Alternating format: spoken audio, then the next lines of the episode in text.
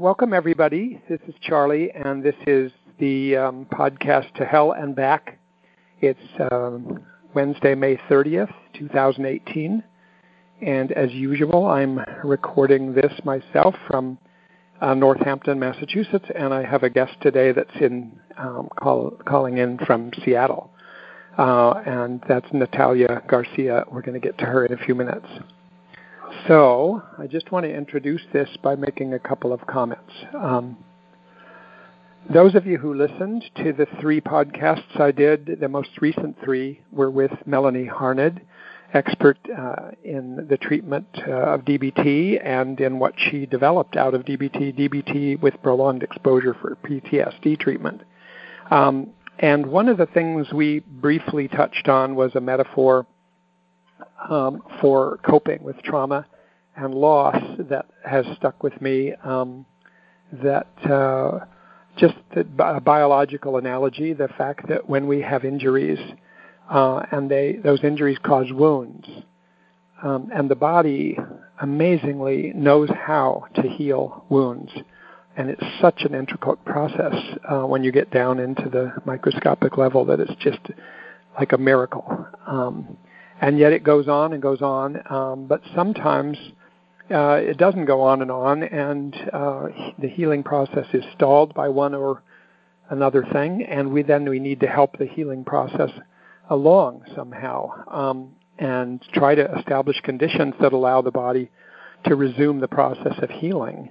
And Melanie talked about um, how that applies to psychological uh, traumatic experiences that we have these psychological injuries, so to speak, and uh, that um, that our body and our our body seems to know how to heal those as well. In that most traumatic events do not lead to PTSD, but they lead to some spontaneous uh, form of healing that's probably equally intricate um, to wound healing, and it goes on but that sometimes the process gets stuck. We end up with PTSD, and we have to help the process get unstuck and move forward again. Um, so I just wanted to put that first uh, on the table here because uh, I think we're going to hear more about that today and next week um, in this podcast. But um, I know personally I sustained, as probably everybody listening here has their own versions of tragedies and traumas and losses and I, I sustained several big losses as a child.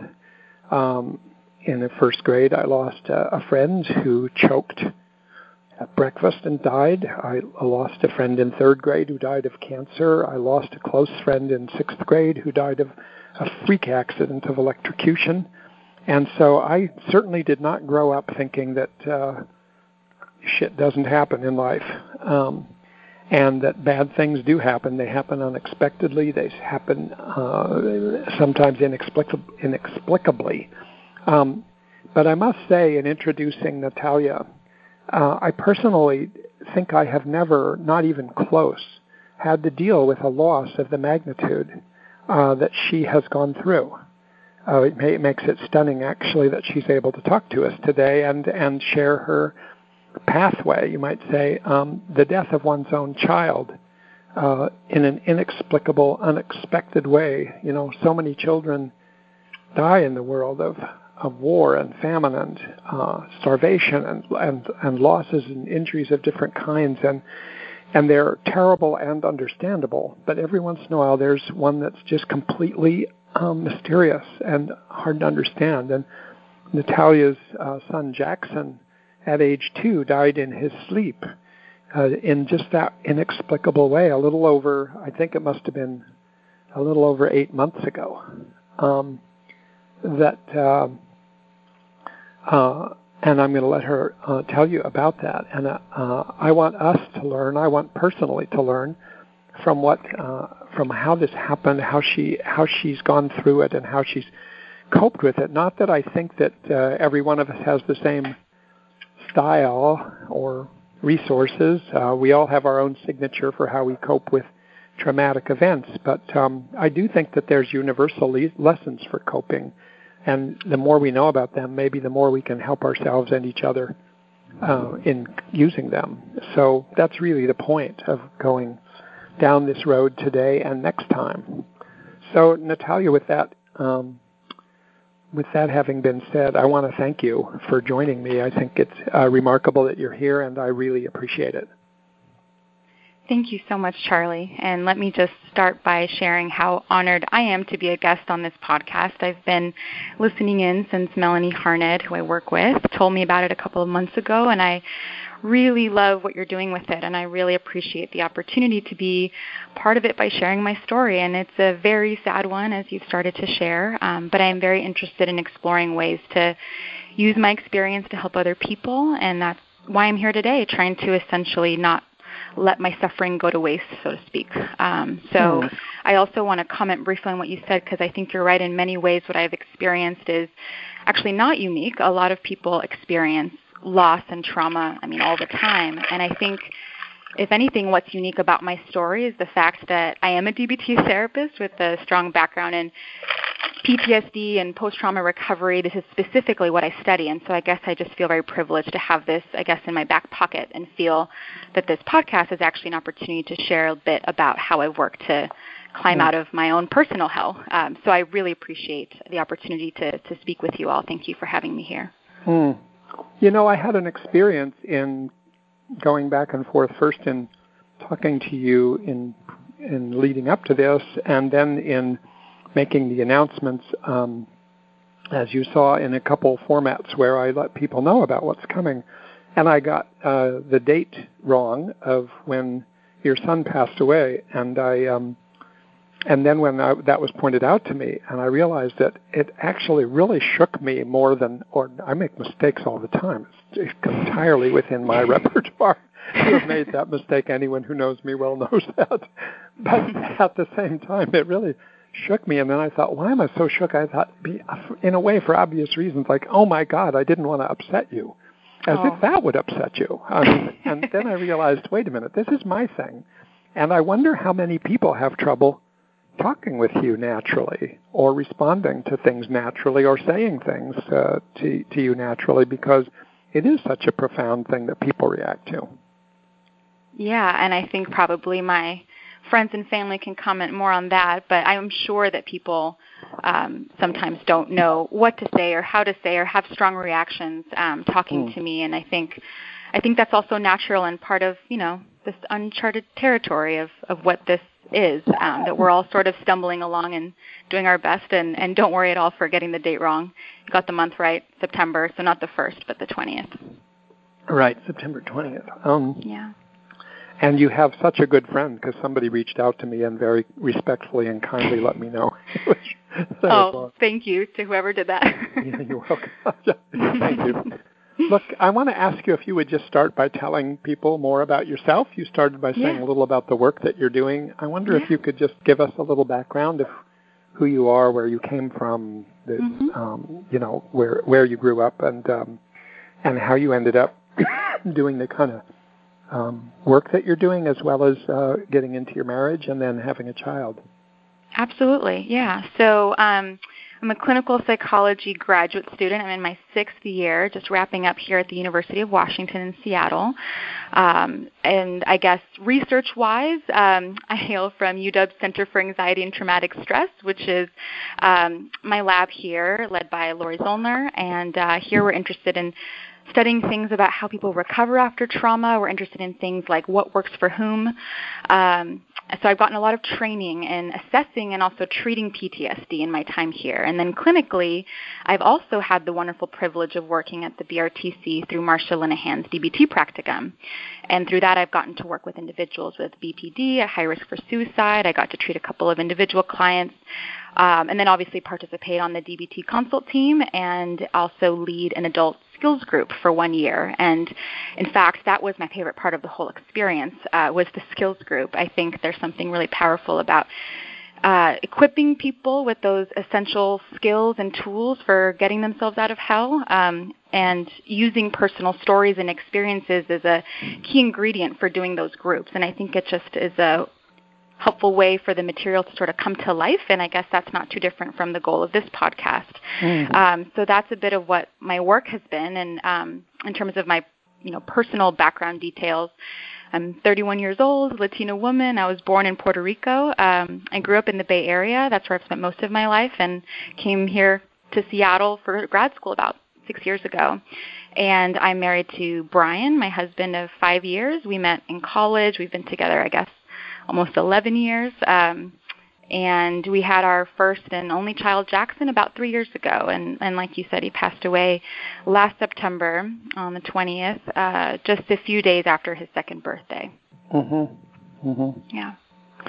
Um, let me ask you something before we get into now that stage of the story, which is um, going to be so compelling. And um, uh, I was just in, intrigued of everything in your DBT training um, that you really liked skills group most. I, I was really happy to hear that actually. And so a lot of people listening that may have either uh, been in DBT skills groups uh, themselves, either as clients or as therapists or as family members. And I, I wonder if you could just share a little more. What what is it that you loved so much about skills groups? Let me think. Um, I think what I loved was was back to that piece around just making the material come to life. There's something about skills group where it's I mean, and I guess this is true about DBT in general, which makes it a little different from other uh, treatment modalities. But this invitation to sort of really use personal examples, personal stories um, to illustrate um, mm-hmm.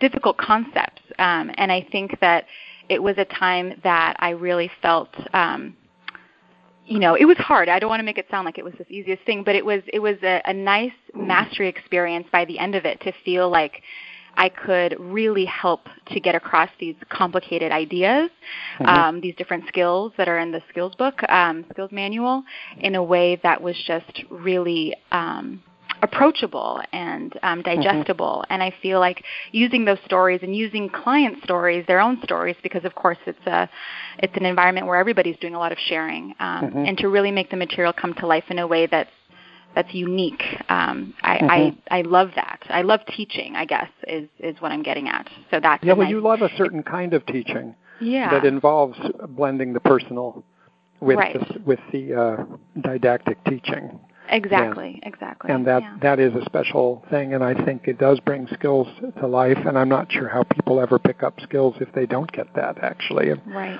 by sheer fortitude, I guess. But um, anyway, so I was interested in that. I just um, that was my first experience in DBT was doing skills groups, and mm-hmm. it was a mm-hmm. long time ago, but I still remember the, the, uh, original impressions. With um, it, there were some wonderful moments. There were yeah. there were days I thought I wouldn't recover from, but there were great. yeah, it's not easy, but it's but it's very rewarding and, and yeah. really meaningful work. Yeah. Yeah. So tell us about um, Jackson. Um, he was he was. I think you had told me that he was basically a healthy kid. Mhm. Mhm. And then, yeah. um, so did anything happen leading up to that night in September that was made? It was kind of warning signs of trouble.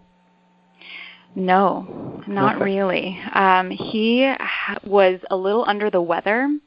Um, probably any parent of a toddler can can relate to this, but you know, just they're a little lethargic, a little slow, maybe not super hungry. He felt warm to the touch took his temperature about four times. The highest it ever got was 99.1.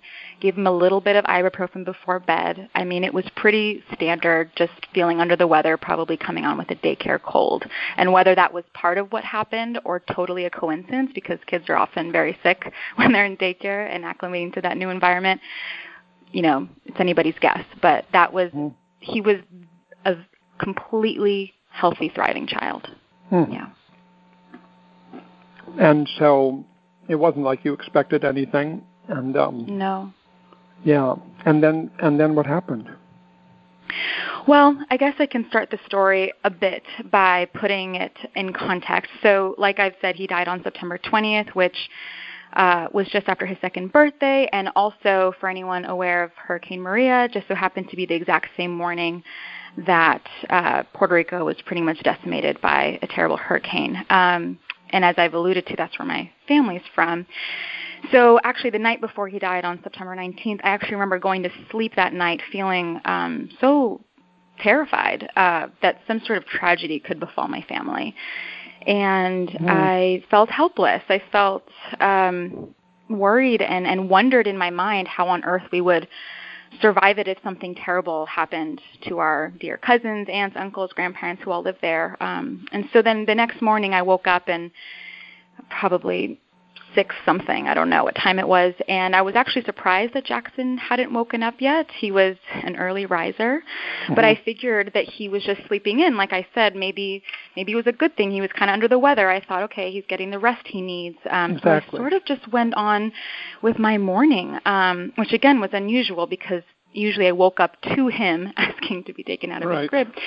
So I just sort of went on with my morning for a little bit. Um, and I actually took the opportunity to call my mom and check in on how the family was doing in Puerto Rico. I was very worried, like I said. She gave me a preliminary report that everyone was safe so far, but that the eye of the hurricane still hadn't quite passed over. It was imminent. It was going to be happening within the hour, so we were very tense. Mm. Mm. I hopped in the shower. I came out. I saw my husband and I said, Is Jackson still sleeping? And he said, Yeah, he's still sleeping. And I said, Gosh, that's so surprising. And so we checked the monitor. There he was, looking asleep. And I thought, Okay, he's still sleeping. And this kind of went on for a while, getting briefly distracted, checking with my mom about our family safety, and then checking back to the monitor. Um, and about you're checking seven, not him personally, but the monitor, which so it's like a we could hear and see. So I'm looking at him and he's what I think asleep in his crib. He so he looked totally fine. just asleep. He looked totally yeah. fine and so I sort of, you know, went back and forth like that for a while and um by about I want to say 7:45, I started to worry not that something even was wrong with him, but I was worried I'd be late for work. I was actually heading to DBT consult team um, and I was worried that Jackson was going to be late for daycare, so we did the unusual thing of having to wake up our child, which again, Jackson's an early riser. We actually, I know parents often have to wake up their kids, but that was never true for us. So yeah. we kind of went in together and we said, okay, let's let's go wake him up and check on him. So we go in and um, went together and we found him dead in his crib, and it was the most horrific moment of my entire life. Oh, I can't imagine. Yeah. Yeah. And it was apparent at that point that he had died at some point in the night um, without any cry or sound because we, like I said, we had the monitor so we could hear and see. Um, and as far as we can tell, he just never woke up because we didn't hear anything. And I have those superhuman mom ears that hear all the things. Um, mm. And it was just shocking for all the reasons that you said before that he was this perfectly normal, healthy, thriving child. He had just had his two year well child visit like the Thursday before, it's like five oh days before. Um, yeah. So yeah, no warning, no no warning signs at all, except that slight feeling under the weather and just thought he was coming down with a cold, but as we all know, healthy kids don't die from colds, so it's it's unknown why he died. Did you know? Did you know immediately that he was dead when you were right there, or did you kind of double check yeah. your perceptions again and again? Or I mean, you I'm know, just trying to imagine. Yeah, it's a wild thing because in retrospect, I knew that he was dead the moment that I turned him over. Um, he had all the signs of having passed away. I don't know how many hours ago, but it had not just happened. It, um, he was um, clearly not had not been alive for a while. Um, yeah. yeah. But it's that thing where you just cannot accept that in that moment. Um, oh. You just can't believe it in that moment. And of course, we just sort of were wildly, you know, screaming and calling 911. And um, you know, when I when I was talking on 911 with the dispatcher, what I kept saying was, "Hurry, hurry, my son is dying." And then at some point, I think I even said something like, "I mean, I think he's already dead." You know, so there was this sense of, yeah. you know, of course I knew that he wasn't alive anymore, but there was this feeling of urgency, like, well, let's just wait and see. I, they're going to be here any second. I, they might be able to do something. And yeah, let's you know, we do tried everything CPR, we can. All of that, exactly. Yeah. Um, so, so it was you know, in retrospect, interesting how long it took us to really sink in with that reality, but it's understandable, I think, where people just cannot quite accept that in that moment. So, and you, you and Brian came in, both of you, to the room. Thank goodness we were together. Yes. Yeah. Yeah. So that was a good thing. That was a really good thing. I, I I think about all the ways in which it could have been different, and one of the things I feel grateful for. It's strange to feel grateful about any circumstance of this event, but one of the things I'm grateful for is that we were together at home. I'm glad I wasn't alone. Must be unimaginable if you were just alone or, you know, if you were just a single parent or something like that. Absolutely. And I know stories like that through connecting with other parents who have experienced a similar story, SUDCs, sudden unexplained death in childhood. And um and and there are there are other parents who have definitely done this alone and, and it's it's awful. What did you say? Sudden unexplained death in childhood. CU. Yes. SUDC. It's an acronym. Mm-hmm. Yeah, that's right. And it's a category of death. It's not a diagnosis. Um, so what that means is that we don't actually know why these children die. It's actually thought to be some sort of an older version of SIDS, which more people have heard of, in infants up until 12 months old. And then right. SUDC is the term that's used when the child is between 1 and 18 years old. Mm. But there's no presumption of of knowing what happened.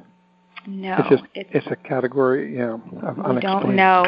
And thank goodness there's this wonderful uh, organization called the SUDC Foundation that was Mhm. created uh, something about 20 years ago, um, co-founded by Laura Crandall. She's actually a research scientist at NYU in the Hmm. Department of Neurology in the School of Medicine, and she's also an SUDC parent. She lost her 15-month-old daughter Maria uh, about 20 or so years ago, Mm. um, and so she's this incredible woman. I mean, she, she called us personally after this happened and has connected us with so many resources, and and the foundation in, as a whole provides support and advocacy and research um, for families, and they are very, very dedicated to finding an answer to help us find an answer. Um, so we're actually enrolled in their SUDC Registry and Research Collaborative, where we've Mhm. donated Jackson's tissues, and Brian and I have both donated blood samples and answered a whole battery of questions. And the hope is that um, some really, you know, um, directed research in this area that we can get some answers. So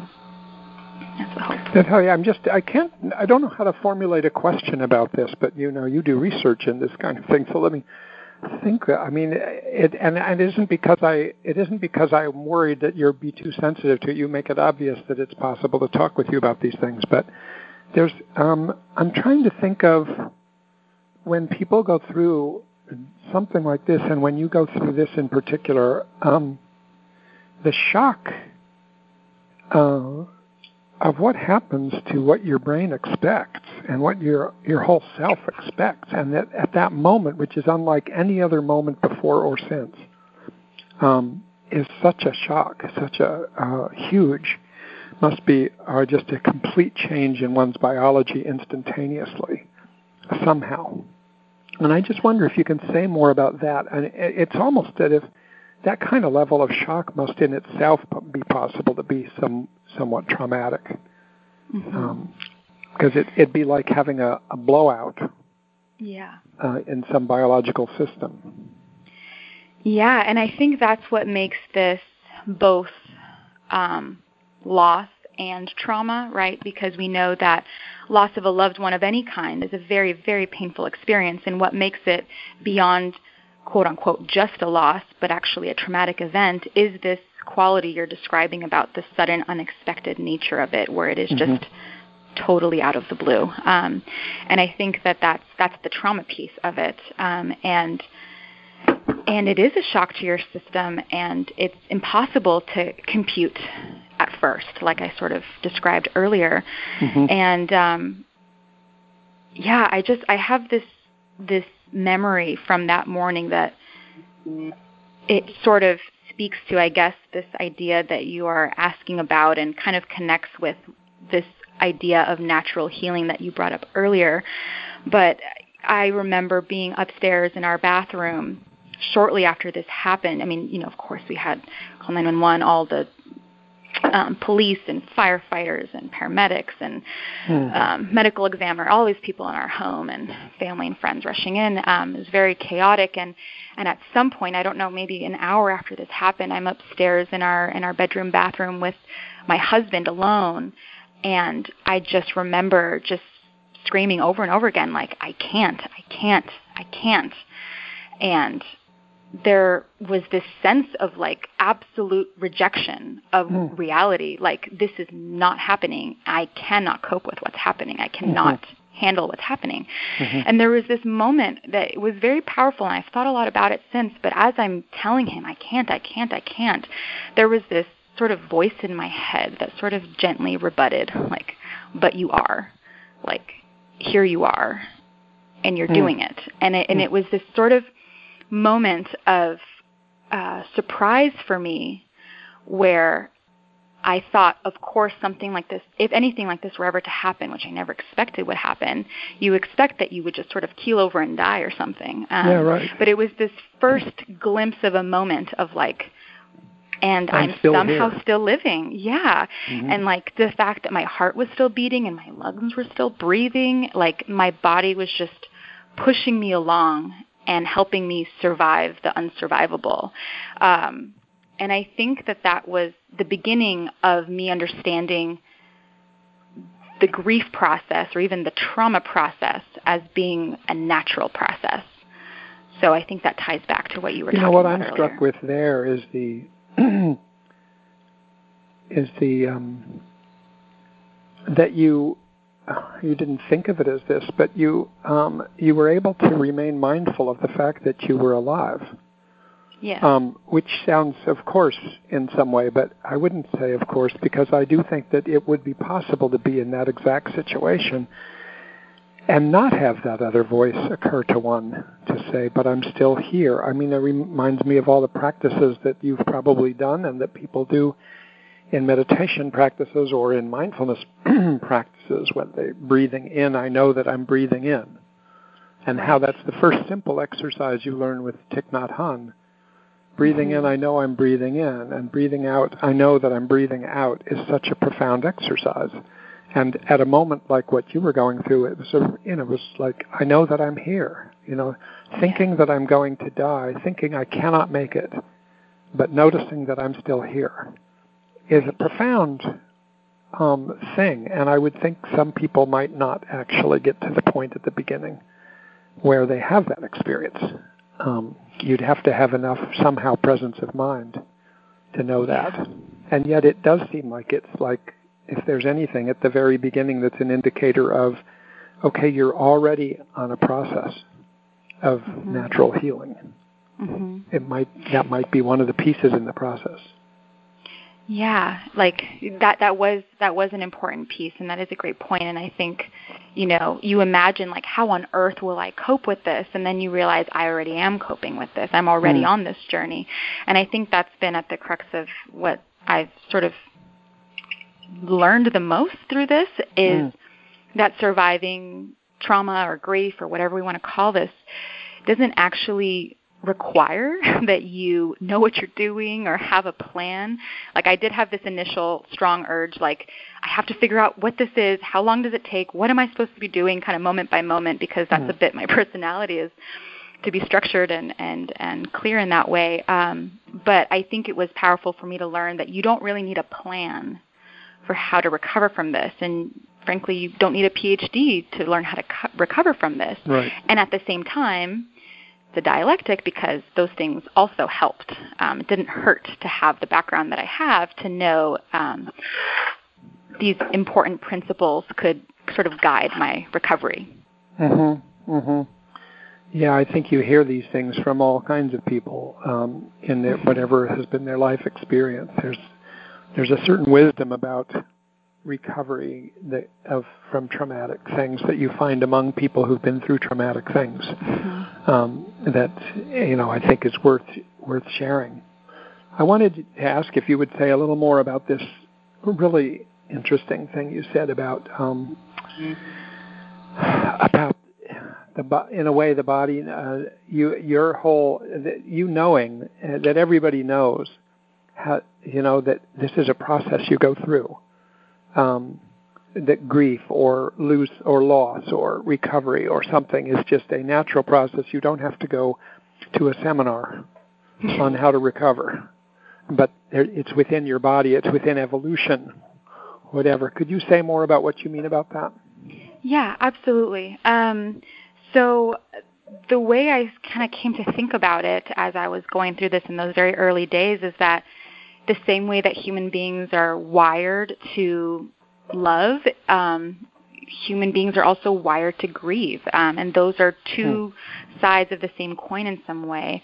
Um, that this is not something, like you said, you need to take a seminar in to know how to do. This is something people have been doing for a long time, um, and that as a species, we simply have tools to be able to do this. And um, you know, I have this uh, story about a, a friend um, who basic and I shared this at the at the eulogy when I spoke, but um, you know, back when I was pregnant, I was very afraid of the birth process, and so I was in my ninth month of pregnancy, talking with my good friend uh, Sophia, and um, she, what she said was, you know, I think all mothers need a sign in the delivery room that says you will get through this, like the billions of women that have gotten through this before you. Mm-hmm. And I remember sort of chuckling at that idea and also being comforted by that idea that okay, just you know, just because something is excruciatingly painful doesn't mean we can't get through it. In fact, we're wired and, and trained to get through that. Um, so for me, after Jackson died, that sort of came back, and I thought to myself, okay, just as I doubted my ability to get through birth, this was a reminder to me that, again, no matter how excruciating the pain, I did have sort of these natural tools or ancient tools to recover from trauma and even the most horrific of losses. And I think that that was this, again, powerful idea for me about yes, it is helpful to have um, this background that I do have, and I don't want to minimize how important that's been in my recovery process. But there mm-hmm. is this sense that recovering after trauma is is possible and, and actually kind of the norm. Um, and it's something that does happen for most people naturally. Mm-hmm. Um, and it's not to say um, that everybody is going to have that uh, trajectory either.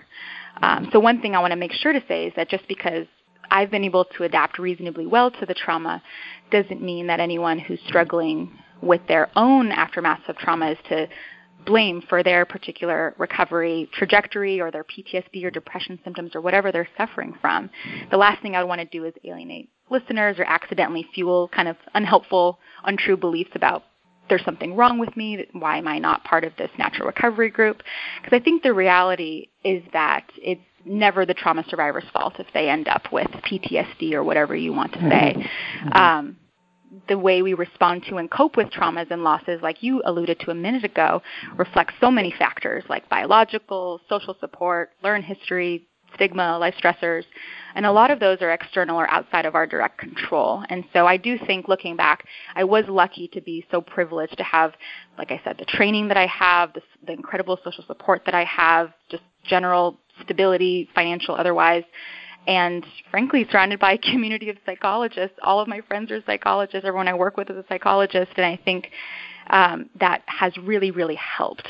So it's it's kind of this this this message I want to say is that part of this is that natural recovery is the norm and it's possible, and holding up also this piece, which is that I feel very fortunate to have these extra factors that really um, made it more possible for me to take the harder but ultimately more effective coping. You know, one of the things that it's making me think about something that I also talked with Melanie about, and I, and you probably listened to it um, when she was talking about how. Um, things that are traumatic aren't necessarily just the ones that happen to you, but they can happen vicariously to you through someone else. Um, mm-hmm. Someone even learning your story could feel traumatized by your story. Sure. Um, I would imagine, but but then I was just thinking, processes of recovery can can that also be gained vicariously? Because mm-hmm. then I was thinking, when I was a kid, um, you know, I used to read a magazine that lots of people grew up reading, lots of boys anyway, called Boys Life. Um, and it, every every magazine had. Uh, I always went first to the story of a rescue, um, where there was, you know, somebody was dying or something was happening, and there was a boy, usually a Boy Scout, that then did this amazing thing, or just, you know, followed his instincts, and then and I think I grew up with so many stories in my head of how you can have things get to the point of peril. And then um, there are ways out. Um, mm-hmm. And I was always interested in that now that I think of it. And in a way, if you know that there's, it's in a way, the, the non, the, the part of the, what you're saying that also would apply to this is that when you study these things, when you think about these things, even if you research these things, what you're studying is pathways of recovery. Um, pathways of how did somebody get into hell and how did somebody recover? And and you've got a lot of stories in your head and you've got like Marsha Linehan behind you as a whole personal story and a teacher um, and all the stories that Melanie can talk from about treating trauma. So it it tells you wait a minute one can get through these things. Mm-hmm. um, every religion has these kind of stories and ways to cling to something. And I, I just was thinking about that. I mean, you, if you were a different person, you might be saying, you know, what really helped me. Let's say you didn't have a PhD, you didn't go to college, but you were in a certain church growing up. You might be saying, you know, if it hadn't been for everything I learned from my church about hope and about redemption and the possibilities, you know, so in thinking about what helps people, because I was going to ask you, this is kind of the longest wind up to a question I've ever heard, but um, that's just the way I am, and um, I try always try to accept it. I'm following you. you are. Oh, good. yes. Thank you. Um, I, I I wanted to ask, but I, I know there's no uh, uh, big answers uh, immediately to this. But like, even though you were uh, in a way without thinking about it because you didn't think, oh, I'm I'm going to live myself live I'm going to live my life in such a way as to be prepared for traumatic things. Um, I, and yet, if one did, if one did want to, um, you might say, build a curriculum for children and young adults for being ready for the shit that happens in life. I wonder what it would include. It might include a lot of stories of of that, um, and it might include a lot of things that that you have come to learn through your education as well. Yeah, yeah, I think that's a really interesting question, and and I think you're right about seeing other people coping with the unthinkable actually mm-hmm. might uh, transmit some sort of hope um, or belief that one can survive something like this. Um, you know, as you were even talking about that, what came up for me was thinking about okay, unlike what you were describing with your upbringing, where you experienced a lot of these uh, early traumas and, and losses, um, you know, this was really the the first big one for me. Um, so in some ways, I'm very lucky that I can make it to 31 years old, and this is the very, very first thing that just totally flattened me. Um, I've certainly had challenging struggles and stressors of, of kind of the, the normal variety, but nothing like this. And in some ways, that was again really fortunate um, and in other ways it sort of was like oh my gosh what do i draw from this is a big one to be my first one um, mm-hmm. and you know for me i think it was my clients like watching my clients get through so much and and thinking about how strong they were and and seeing people from pre to post when I would do assessments in our clinical trials and basically mm-hmm. I was the assessor so I would I would ask them about the trauma and about all their PTSD symptoms suicide depression etc and then I would meet with them 12 weeks later at the post um, and oh my gosh they had they had worked so hard and changed so much mm. and it was it was quite surprising for me actually to see how much how how effective these interventions can be and and how strong people can be in surviving just the most unthinkable tragedies mm-hmm. um, and and I think that for me in some way it was the clients themselves watching them recover from trauma was this kind of guiding light for me as I approached doing it myself when I when I thought to myself, okay, I need to do exposure, I need to do this and that, I need to challenge this kind of unhelpful belief.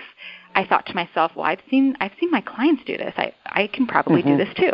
Mm-hmm. Um, so for me, it was you know certainly friends and family who you see go through things like this. But I have to say, I, I credit my clients a lot with instilling me with hope that this that this stuff really works. What do you think?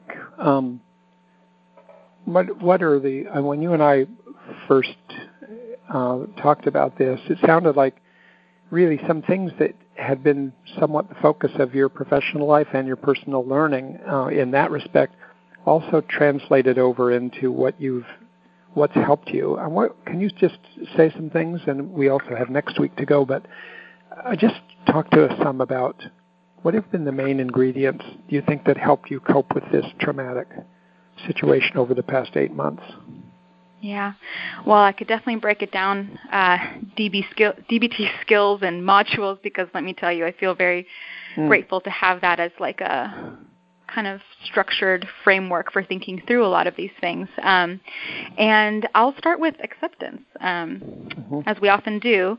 Um, I think that, like I said, it wasn't something I was going to be able to radically accept the moment it happened. In fact, I did not accept it the moment it happened, nor could I really. Um, but I think over time, I realized that that was something that needed to happen.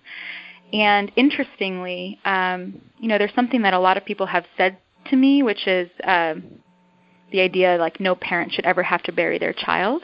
Hmm. And I think that um, it's well intentioned, and I think it makes sense that people say that. It's an effort to kind of validate or comfort our loss and our pain, and, and I I know it's a well-intentioned sentiment, and at the same time, I think that that's sort of what was at the root of my suffering. I mean, a lot of things were at the root of the suffering, but that in particular, this should, like Jackson should not have died, was a mm-hmm. really, really tricky stuck point for me.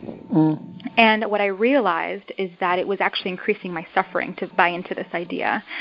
So what I realized early on was was that acceptance was going to be critical here, um, and I had to work to let go of this idea that he shouldn't have died. And as I was able to do that, I noticed that my suffering went down, or as Marsha would say, turns excruciating suffering into quote unquote just pain. And mm. I think it's really just rooted in this notion that the belief that I was owed more time with Jackson was making it worse. And so shifting towards focusing on what time we did have together as being a gift and not a given was mm-hmm. really helpful. And I think the other thing with acceptance is just sometimes controversial. Well, given everything that came before, it sh- couldn't have been any other way, or it should have been this way. And I think you know, that's I want to ask you. I think what yeah. you're saying right now is so so huge that um, I want to and maybe maybe not much more can be said about it, but I want to ask because I think when you say when you say this about no no parent should have to bury their, bury their child and one shouldn't have to uh, that he shouldn't have died and you're owed more time with him. Each time you said one of those, I thought, yeah, damn it, that's true. Yeah. I mean, yeah. it's like even now, even and I'm once uh, I'm way removed from it compared to your situation. And I thought, wait a minute, don't go past that so quickly. Yes, you are owed that, but um, yeah. but yeah, but I and so I want and and yet you talk about it, you're talking about something in a period of one paragraph that would be a lifetime of emotional work. Um, yeah. in some ways, and I wonder how. So, what I guess I want to ask is, can you say anything? Was there anything that you did that's actually reproducible or, or discoverable or mentionable um, that you actually did that moved you in the direction of um, from uh, thinking uh, I am owed more time to thinking no I'm not really owed anything it, it a terrible thing happened I'm really sad I'm, I'm, I'm it's really it isn't a question of fair or unfair it isn't a question of what I was owed or what I should have had I mean, how did you move in that direction, which I can certainly see, and I would think most people could see that it would help with some of the degree of suffering, though it might actually liberate even more of a certain kind of sadness.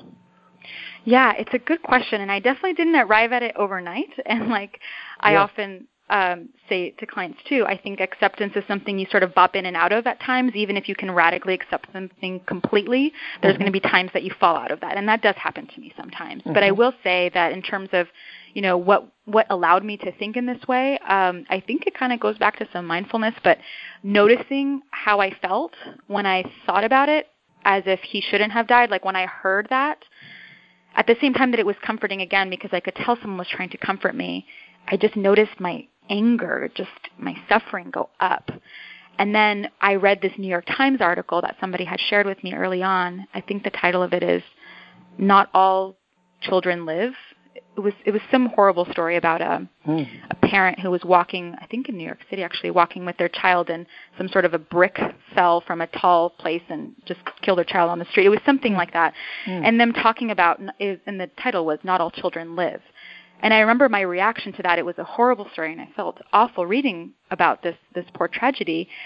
And at the same time I was like, you're right, not all children live people mm-hmm. die and i think there's this piece about it that i just noticed how i felt like m- what my reaction was in my body to statements like not all children live and parents should never have to bury their child and i noticed that the suffering lifted when i sort of accepted that death you know we are mortal beings and and whatever took jackson that's the tricky part is i don't know what took him but whatever took him uh, followed laws of nature, chemistry, physics, and there is a comfort in that because yeah. then, if that's true, then given everything that led up to his death, whatever that was, whether in his brain or his heart or a seizure or whatever it was, then he actually, again, controversial, but should have died. And it's a really, really hard thing to stomach, and it's taken me a while to stomach that. But it's it's kind of I think of it this way like I wish that whatever took him obviously spared him instead. I wish that with right. all my might. But that would be like dropping an egg off of a skyscraper and wishing it didn't break. Like something natural caused him to die. Mm-hmm. Mm-hmm. And that helps me to accept it. And I have noticed that my suffering has gone down since. Mm-hmm. Mhm. Mhm. I wonder if it's how different it is than um, what my mother would have said in these situations and did say in these kind of situations, which was, um, uh, I my name was Chuck as a boy, not Charlie. And Chuck, uh, God has a plan. We we don't always know the plan, but you have to know that there's a plan, and you have to know that that this is, you know. And and I have rebelled about that for about um, 60 years. Um, just thinking, come on, uh, that just that's just sort of papering things over. On the other hand, there's something profound there. It's just that, you know, and maybe a different way of talking about that, that there is something about what happened and, and whether it's right, it isn't like there is a God necessarily of a certain kind that has a certain kind of plan, but there is a way of saying, you know, this too happened. Mm-hmm. This too happened. And the whole thing, I mean, things happen and, and we can't be in control of everything that happens. And I think it may just help let go of some of that fight that um, uh, of that doesn't really have anywhere to go once he's not alive anymore. Exactly, now, the and idea that, that he should be alive is still what's left of his life. Right, um, and I um, think that that's at the crux of it. It was like there's already this baseline pain of so much sadness and, hmm. I mean, so much pain. But then to add on to that, the fight, the fight against the reality of the situation was just exhausting me. And I think it feels automatic. It feels like something you can't turn off, but it's exercising that ability to to shift in that thinking and to, to truly radically accept it. It was it was what we describe in DBT as kind of this this it liberates you mm. initially. It's like, wow, I can take a breath and give up that fight. That fight rejecting reality is added on and it doesn't mm-hmm. need to be there. Mm-hmm. And that's the part that I feel freed from for the most part. Mm-hmm really, I've I've said this before on this podcast. I don't know if you heard it because probably in one of the earlier podcasts, um, in talking about my close friend Cindy who died of cancer, that when she shortly before her she died, when she uh, was sitting on the back porch of her house and with me and said, you know, I, I've spent all these 11 years thinking, why did this happen to me? Why did I get cancer? And she said, today I woke up thinking, um, why not me? Yeah why not me? Why should it be someone else? Why, you know, of course I got cancer or something like that. And she said, it, I could just tell in her face that it led, it was a whole different way of reacting to it. If only people could move to that through that. I mean, that's what we, I think, we try to do with our patients sometimes that are dealing with something that they're profoundly traumatized by or they've lost and they they're stuck they're stuck in it with it and um if only there were a way to help somebody get to that point. And I do think that's a lot of what Marsha Linehan's work has had to do with, is with radical mm-hmm. acceptance and other people with radical acceptance. But you're describing something that happened. What's one of the things I'll just say, personal reaction to um, to this is it's so interesting to talk to you because you are so articulate and are able to talk about these things, and yet um, uh, I don't for a second feel like the fact that you can put these together in such great sentences and paragraphs and make it make sense um, I know you went through hell. Uh, there's a way you talk about it that it, it's clear. You refer to it, but you refer to it not from inside it at the moment, but you must still go through. I just can't imagine with this magnitude. So I just want to ask you about that because we're going to be continuing to talk also next time. And I don't know if other people listening to you have this reaction, but maybe it's just because of how articulate you are. I want to. Um, I'm always thinking, no, did did did she go through that kind of hell that I can imagine, like I would have died? And then I think, yeah. no, she did. She really did. Yeah. She's just pulled something together here. Yeah. Well, I don't well, mean to so invalidate for, you, obviously. But no, it's it's a compliment. Thank you very much. And and and I think you're totally onto something, which is something I've been thinking a lot about lately. And in fact, I you know uh, keep a website where I, I write about these things sometimes, and it's that's the thing I wrote about most recently. And it's this idea that um, a lot of times, you know, we ask ourselves as as clinicians, as psychologists, well, how is somebody functioning? Like that's like the at the crux of like what makes something a disorder versus not mm-hmm. a disorder is how impaired are they? How how well are they mm-hmm. functioning? Mm-hmm. And mm-hmm. by any measure of functioning, um, I think that Brian and I are functioning quite well, mm. and I'm very grateful for that. I I'm very grateful that I, you know, took a very brief leave, but was able to return to work, you know, two months later or so, mm-hmm. um, that um, you know my my marriage is strong, that um, I'm able to see clients again. I'm defending my dissertation in seven weeks. I mean, by any hmm. measure of functioning, um, we're doing quite well. And I think that's sort of what you're maybe picking up on. That yeah. sounds like we're good, you know. Um, and at the same time, it's like you intuitively know um, and can tell also that there is pain beneath the surface that mm-hmm. is still there. And just because someone is functioning really well doesn't mean they're not still hurting and grieving every single day. Mm-hmm. And um, and that's very true to my experience. I feel very grateful. It's kind of a double-edged sword. I feel very grateful for how well I'm able to function and how the you know troops around me have enabled me to function. Uh, mm. And by troops, I mean my colleagues, family, friends. I mean I, I owe a lot of that to them too. And um, and at the same time, something about functioning well sort of can have the potential to mask how much pain there still is there. Mm-hmm. Um, but but you're right that there's still a lot of pain there. And every every morning when I open my eyes, it's the very first thing I connect with mm. is mm. Jackson. You know, I think about him, mm-hmm. and I continue to miss him. And I mean, throughout the day. I mean, it's not mm. just even that I think of him daily. I think of him hourly. I think of him moment to moment. But it's not in a way that has totally catapulted my life and turned it upside down. I mean, in some ways, it totally has turned up my my life upside down, and in other ways, um, it's it's something that we have been able to to survive and also grow out of.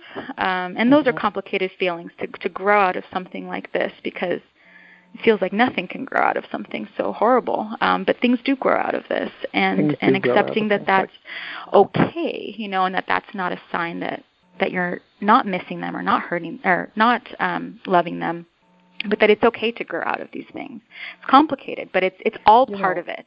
It is complicated because don't we work with a lot of people and maybe know some people that um, have been laid low by a bad experience, one or another terrible experience that they've had, and they uh, really are not functioning and um, in their life, and then um, and then you learn when you work with them for a while that for some people it almost feels mandatory that you dis, that you stop functioning.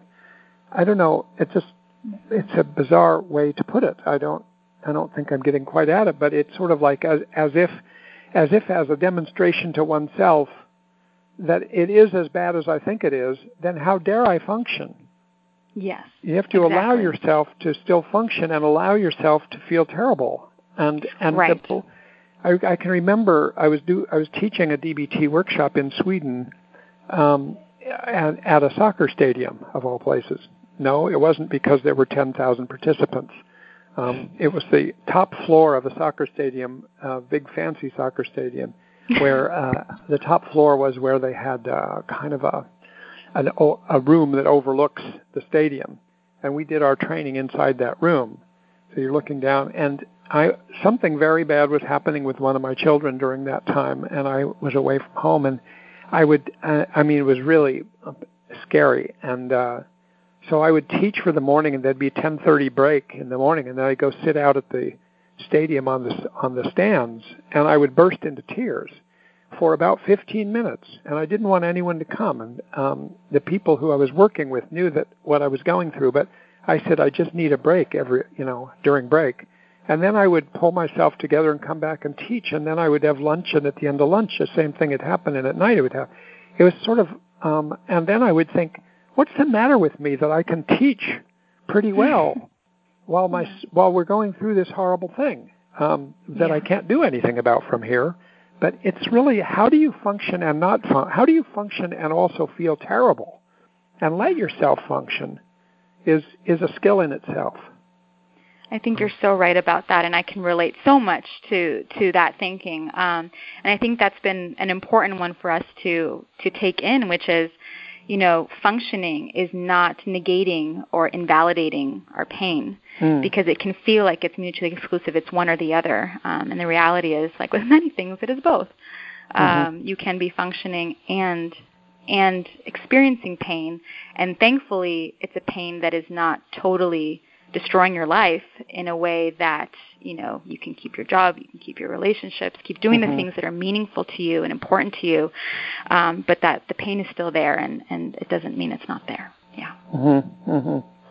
Very interesting what you said about acceptance is a huge part of this. Is somehow being able to accept things. It just highlights again, I think, the brilliance of marshall and Linehan's work on trying to break things down in acceptance into acceptance skills to teach people because so many of these things are not easy to grab hold of.